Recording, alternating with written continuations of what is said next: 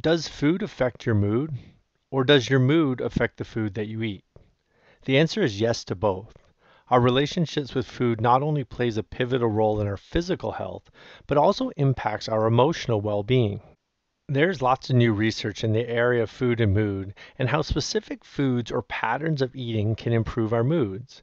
For instance, in a study cleverly called the SMILES trial, they demonstrated that dietary changes can be effective in improving the mental health of individuals with clinically proven depression. A great resource to learn more about this topic can be found online at the Food and Mood Center. I will post a link to this on my Motivate E D U website.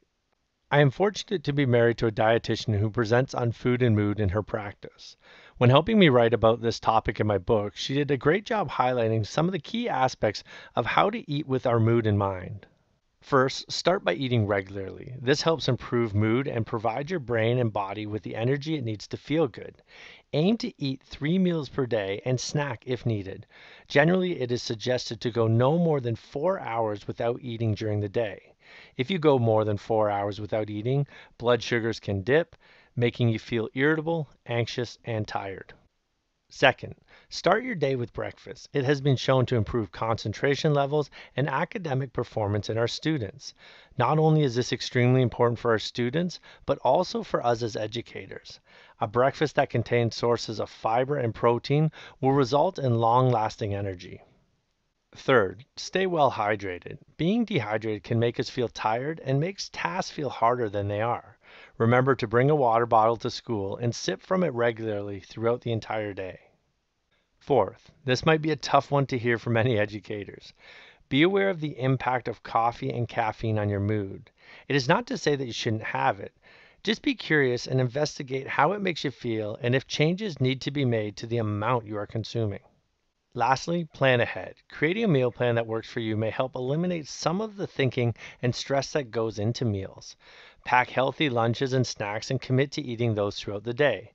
Do not get sidetracked and forget to eat or snack off food left in the staff room. Stick to the you pack it, you eat it rule. Also, invest in a quality water bottle, lunch bag, and Tupperware that makes packing and transporting your food for the day easier and more convenient. Keep condiments, salad dressing, cutlery, and anything else you enjoy with your food at school.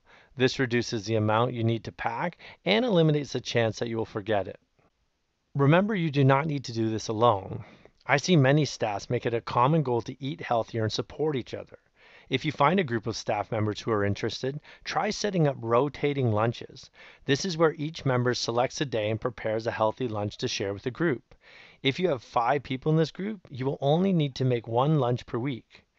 Or you can arrange a soup and salad or healthy potluck days. There are many ways to build eating healthier into our relationships with our peers.